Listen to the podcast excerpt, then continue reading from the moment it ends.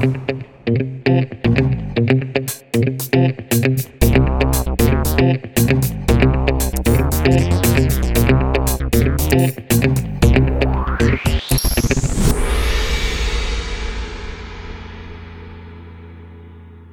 Bentornati su Gong, il podcast di Round 2. Oggi siamo qua pronti a parlarvi di un paio di prodotti. Uno l'abbiamo eh, giocato in un eh, press tour, un altro invece si è mostrato, diciamo, in una in pompa magna nel corso di un evento digitale e direi di partire proprio da qui, ovvero da The Legend of Zelda eh, Tears of the Kingdom.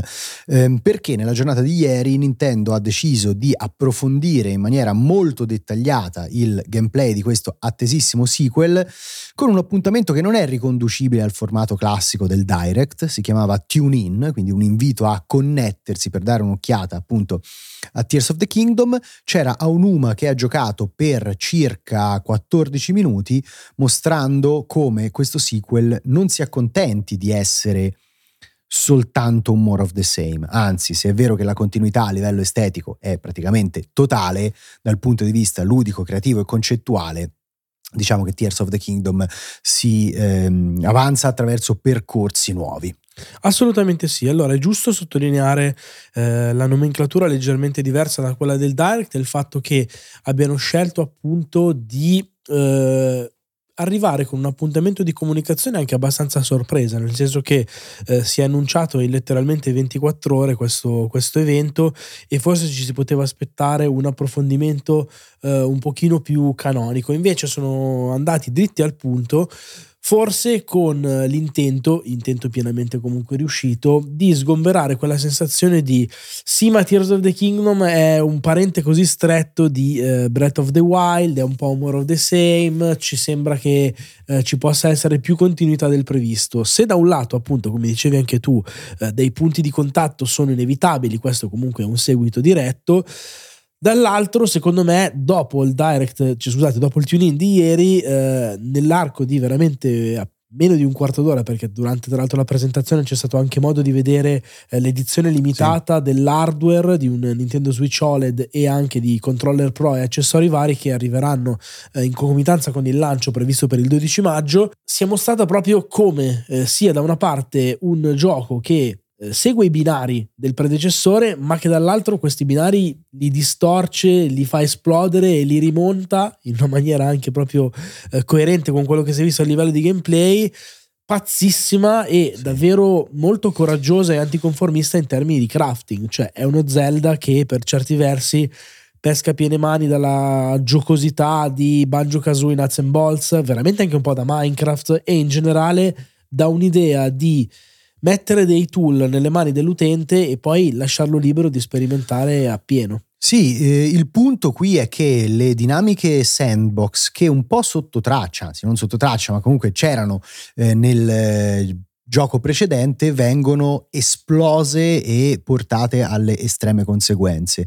Eh, la possibilità per il giocatore, quindi poi per Link, è quella di combinare vari oggetti in diversi modi. Da una parte c'è proprio la possibilità di, eh, come posso dire, unire alle armi o altre armi o addirittura anche pezzi dello scenario per creare poi degli strumenti offensivi eh, tutti nuovi, almeno nella forma, se non addirittura nelle funzionalità. E questo fra l'altro è un meccanismo che va in parte a rivedere quella meccanica che non era piaciuta a molti delle armi distruttibili deperibili del primo capitolo, perché torna il deperimento delle armi, ma nel momento in cui un'arma è un po' fragile, unendogli, eh, quindi appiccicandogli addosso un altro elemento, si sembra ripristinarsi diciamo la durabilità e quindi si può continuare ad utilizzare non la stessa arma ma una versione modificata di quell'arma lì. Eh, poi c'è invece la possibilità addirittura di usare tutti quei materiali che già si recuperavano nel, primo, nel gioco precedente, in Breath of the Wild, quindi i funghi, eh, le materie prime che vengono lasciate dai nemici quando vengono sconfitti, per attaccarle di nuovo alle frecce, agli scudi e donare a questi ultimi delle caratteristiche extra. Um, Sì, è una trovata che si è vista secondo me assolutamente stupefacente, nel senso che c'è stato un passaggio in particolare in cui facevano vedere Link in difficoltà nel colpire un bersaglio aereo, un uccellino, una cosa del genere, appiccicava degli occhi a una freccia e di conseguenza la freccia diventava ricerca. O anche hanno fatto vedere come uno scudo normale con un particolare tipo di fungo eh, potesse diventare di fatto uno scudo capace di eh, generare del fumo che intontiva il, il nemico una volta appunto colpito. Sono delle idee che secondo me da un lato sono incredibilmente dirompenti, affascinantissime e in grado di generare dei possibili risultati in termini di mischio questo con questo e magari aggiungo poi ulteriormente qualche cosa d'altro perché non si è capito quanto per esempio la combinazione di elementi sia duale cioè posso unire A a B oppure magari A più B poi può essere unito a sua volta a C e certo. A B C può essere unito a D quindi bisognerà poi capire diciamo che se anche fosse la cosa più basica possibile cioè A più B e basta è comunque qualcosa di clamoroso se, se si considera la quantità di materiale a disposizione e di soluzioni perché in realtà come hanno mostrato anche ieri, riprendendo il trailer precedente, la possibilità di unire elementi darà anche il là, veramente in stile Minecraft, eh, al modo di creare dei veicoli, al modo di creare delle piattaforme, delle passerelle, cioè la creatività degli utenti sembra l'unico limite, con davvero probabilmente anche più di un modo per risolvere, lo hanno anche detto dichiaratamente, dei passaggi per arrivare a certi punti, cioè parliamo di una Hyrule che è stata sconvolta da non si capisce bene quale eh, effetto catastrofico per cui degli elementi di scenario a terra sono stati proiettati in cielo, ci sono questi piccoli sacrari, dungeon, non so nemmeno bene come definirli, volanti, tra l'altro anche su livelli diversi tra di loro, eccetera, eccetera, e con poteri di link ce n'è uno che permette di eh, riavvolgere il tempo di alcuni elementi particolari, ce n'è uno che permette di ascendere se hai un soffitto sopra la testa a una certa altezza, quindi comunque delle novità anche a livello di power up, ma appunto con la facoltà di crearsi degli oggetti diventano dei nuovi eh, territori esplorabili con un effetto sandbox eh, clamoroso. Sì, eh, fra l'altro, insomma, eh, la maggior parte del pubblico che stava guardando, anche insieme a noi, eh, questo trailer, questo, anzi, queste sequenze di gameplay, è rimasta veramente impressionata perché davvero, cioè, sembra un inno alla creatività del giocatore e trasmette una sensazione di libertà che va ben oltre quella solitamente legata agli open world, non è una libertà spaziale, è proprio una libertà creativa e questa è una cosa sicuramente molto bella. Anche fra molto next gen, molto next gen, versi, nel certo. senso che avere un gameplay, si era sempre parlato dell'emerging gameplay, il gameplay emergente sì. di Breath of the Wild, ma qui chiaramente vuol dire che sei partito da lì e per assurdo hai fatto davvero all in, cioè l'hai portato su un livello ulteriore chissà che cosa succederà a livello di reazioni degli utenti in game. È quello, che è quello. Già si erano visto il modo in cui la community aveva un po' spaccato, tra virgolette, rotto, portato agli estremi eh, il sistema fisico di Breath of the Wild, volutamente libero per l'utenza, eh, però qua si parla di qualche cosa che abbraccia in toto quel tipo di filosofia. Sì, secondo me verremo letteralmente inondati da una serie di video eh, in cui vedremo delle soluzioni particolarmente sopra le righe o particolarmente creative per risolvere eh, le situazioni che il gioco metterà di fronte agli utenti. Io però voglio dire anche una cosa, è una scelta molto coraggiosa eh, e come dicevi tu che va in una direzione un po' next gen, non next gen dal punto di vista tecnico ma next gen dal punto di vista proprio del, del game design.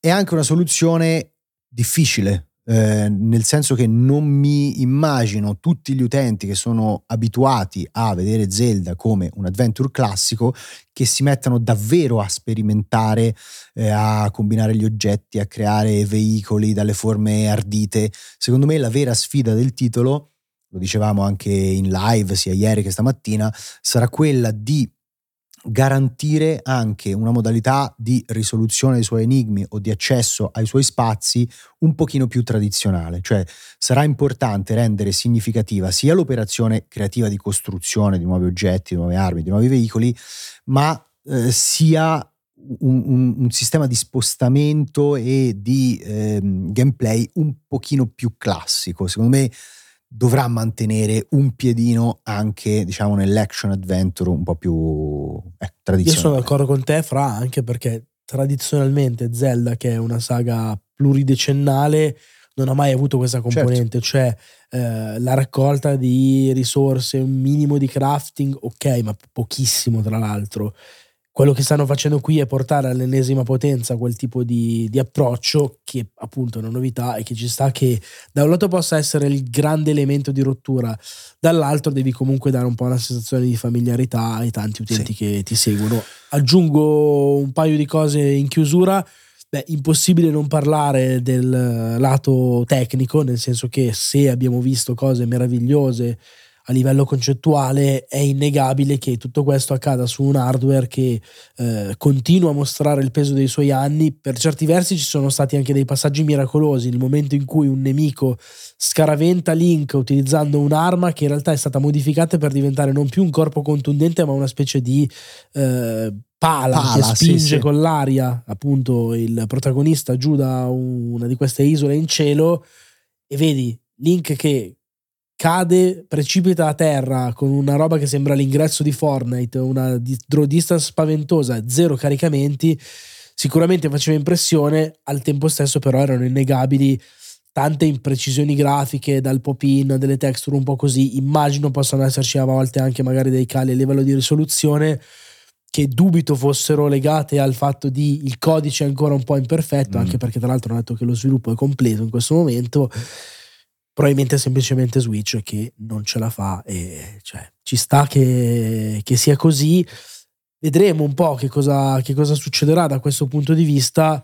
Sicuramente c'è tanta ambizione e tanto coraggio. Eh, la reazione online è stata strabordante ieri, cioè sì. un successo incredibile e io arrivo anche a dire che secondo me l'idea un po' base di questo gioco deriva dalle reazioni che c'erano state online sì, sì al, alle possibilità offerte da Breath of the Wild. Cioè, se già la gente si era divertita a portare agli estremi quel che potevi fare lì, secondo me Nintendo ha visto questa cosa, ha captato questa idea e ha detto: Ma se noi ripartissimo da lì, sì, da questi feedback che abbiamo avuto dagli utenti, che alla fine poi diventano virali, permettono di rendere ancora più popolare il gioco, e secondo me questa cosa loro l'hanno fatta e l'hanno fatta bene. Comunque non vediamo l'ora di giocarlo, speriamo vivamente di poterlo fare in una fase di anteprima eh, qualche settimana prima del lancio, nel caso vi faremo sapere, quindi un invito ulteriore a attivare le notifiche anche qui sulle piattaforme in cui pubblichiamo Gong.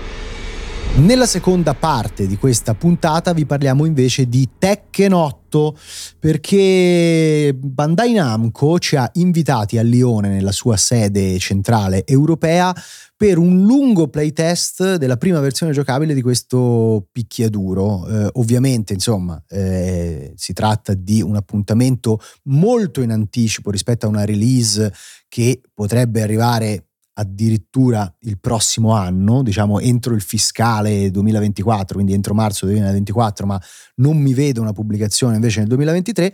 Però ecco, abbiamo giocato, abbiamo giocato tanto eh, e ci è piaciuto abbastanza. Anzi. In realtà, cos'è il plurale maestà? Sì, l'hai vero. fatto solo tu. Magari ci fossi stato anche io. Vabbè, tu hai visto tanto gameplay. Ho visto gameplay, ho visto gameplay. Hai sì, visto tanto vero. gameplay. Sì, è un Tekken che eh, ritorna e colpisce eh, in primo luogo dal punto di vista tecnico, tecnico e sì, tecnologico. Sì, eh, utilizza l'Unreal Engine 5 e riesce a renderizzare da una parte queste arene veramente eh, straripanti di dettagli, insomma, con eh, molti elementi sullo sfondo che si muovono, veramente eh, d'impatto dal punto di vista scenico, dall'altra invece questi personaggi con questi modelli davvero iper dettagliati e ipertrofici, anche perché Tekken 8 cavalca ormai pienamente eh, questa la via dell'ignoranza di, sì, questo character design che è sempre stato un po' ignorantello, un po' tamarro, un po' stereotipato, eh, qui adesso i personaggi sono veramente fasci di muscoli, hanno queste capigliature esuberanti, questi, eh, questo costume design che davvero non si pone freni e ci consegna appunto questi, eh, questi personaggi che sono eh, davvero sopra le righe in tutto e per tutto. Sì, è molto convincente a livello di resa, anche grazie a un trionfo di effettistica, particellari, eccetera, eccetera, monumentale. A volte, secondo me, se uno si concentra tanto sul singolo personaggio è quasi troppo, nel senso che hai davvero eh, un effetto a schermo sbalorditivo.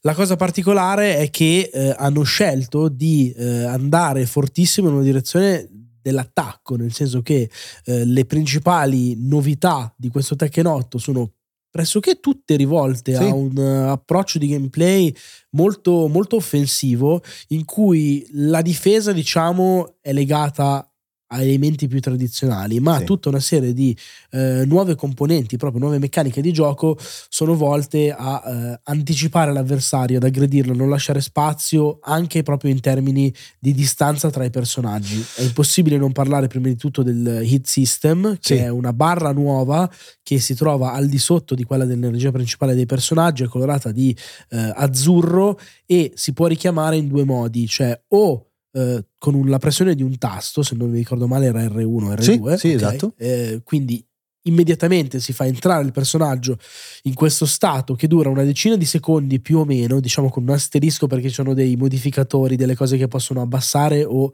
eh, alzare la durata di questa eh, super, diciamo, fase. Alzare in realtà, perché se tu sei aggressivo ah, giusto, durante questa più, fase dura al minimo 10. Esatto, riduce semplicemente il tempo in cui questa barra si consuma. Vedi il personaggio che veramente fuma, sostanzialmente, sì. cioè emette proprio del fumo da, di, di, rabbia e si di, accalora ira, esatto. Vedi appunto questo fumo addosso al personaggio e hai la possibilità di eh, sbloccare due particolari azioni offensive che sono completamente sì. legate a questo hit system stesso. Esatto, sostanzialmente praticamente sono un dash, quindi una corsa che permette di accorciare le distanze con l'avversario e quindi continuare una combo anche nel caso in cui magari ci sia un attacco che lo spingerebbe troppo lontano per continuarla in una situazione normale.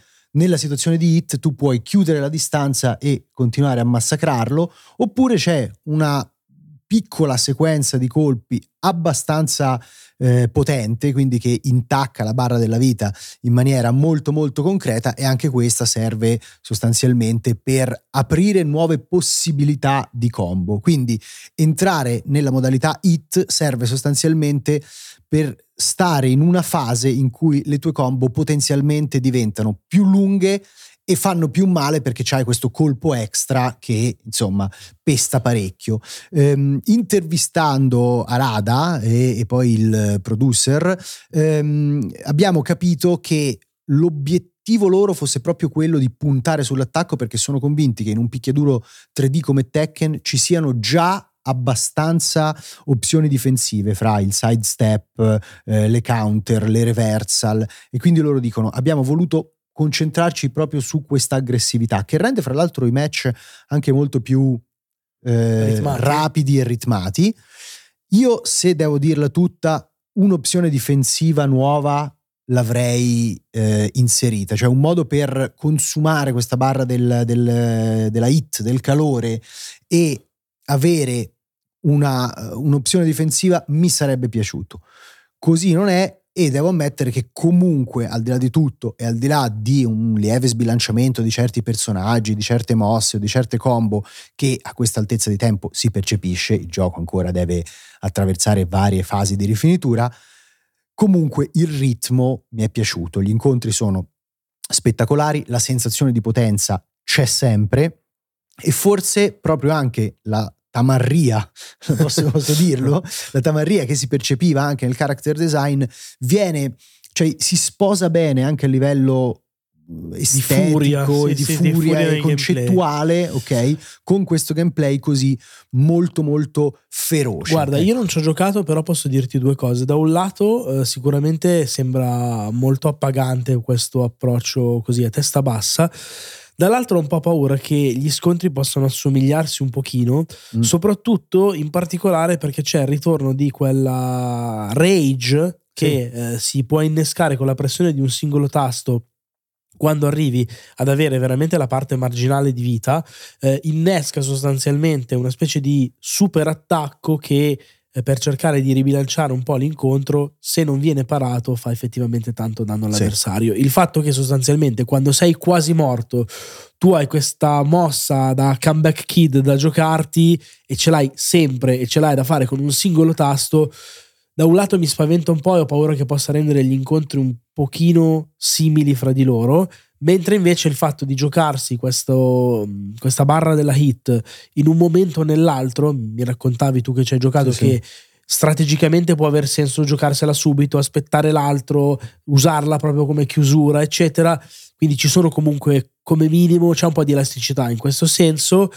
Eh, è un elemento comunque un po' da capire perché rispetto per esempio a Street Fighter 6 dove le super si caricano ma non sono così automatiche nell'esecuzione, qui rischia di diventare un come mi gioco meglio quella parte, quanto di fatto danno riesco a farti entrare e così la chiudo prima. Sì, sì, ma sicuramente insomma degli aspetti da verificare ci sono. Io giocandolo non ho percepito eh, troppo un problema legato alle Rage Art che appunto ritornano al settimo capitolo. Eh, è anche vero che eh, di fatto forse un po' i match monocordi tende a renderli, nel senso che eh, mediamente fatto, no? in ogni round una super viene lanciata, se poi entra o non entra è un altro discorso, esatto. però sicuramente viene cioè, lanciato. Se sei alle corde, stai per morire, ce l'hai quella possibilità che la provi, la giochi. Sì, sempre. assolutamente sì. Eh, quindi comunque insomma ci sarà eh, da capire bene anche come vorranno bilanciare il tutto.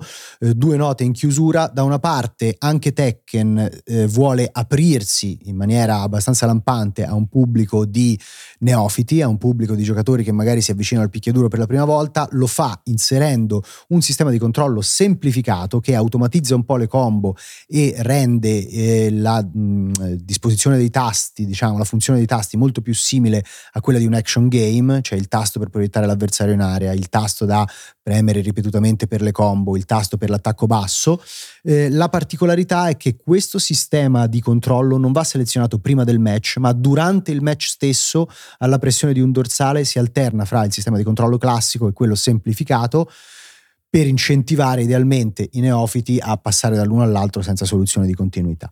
Eh, l'ho trovata una cosa che insomma è una scelta particolare ma non troppo azzardata perché tanto eh, i pro mai eh, si accetteranno di, di, usare questo sistema di controllo anche perché hanno meno, eh, cioè ha, ha meno sfumature non permette di utilizzare proprio tutta l'interezza del moveset. Invece i casual lo applicheranno una penso una o due volte e poi torneranno a schiacciare i tasti a caso. Esatto.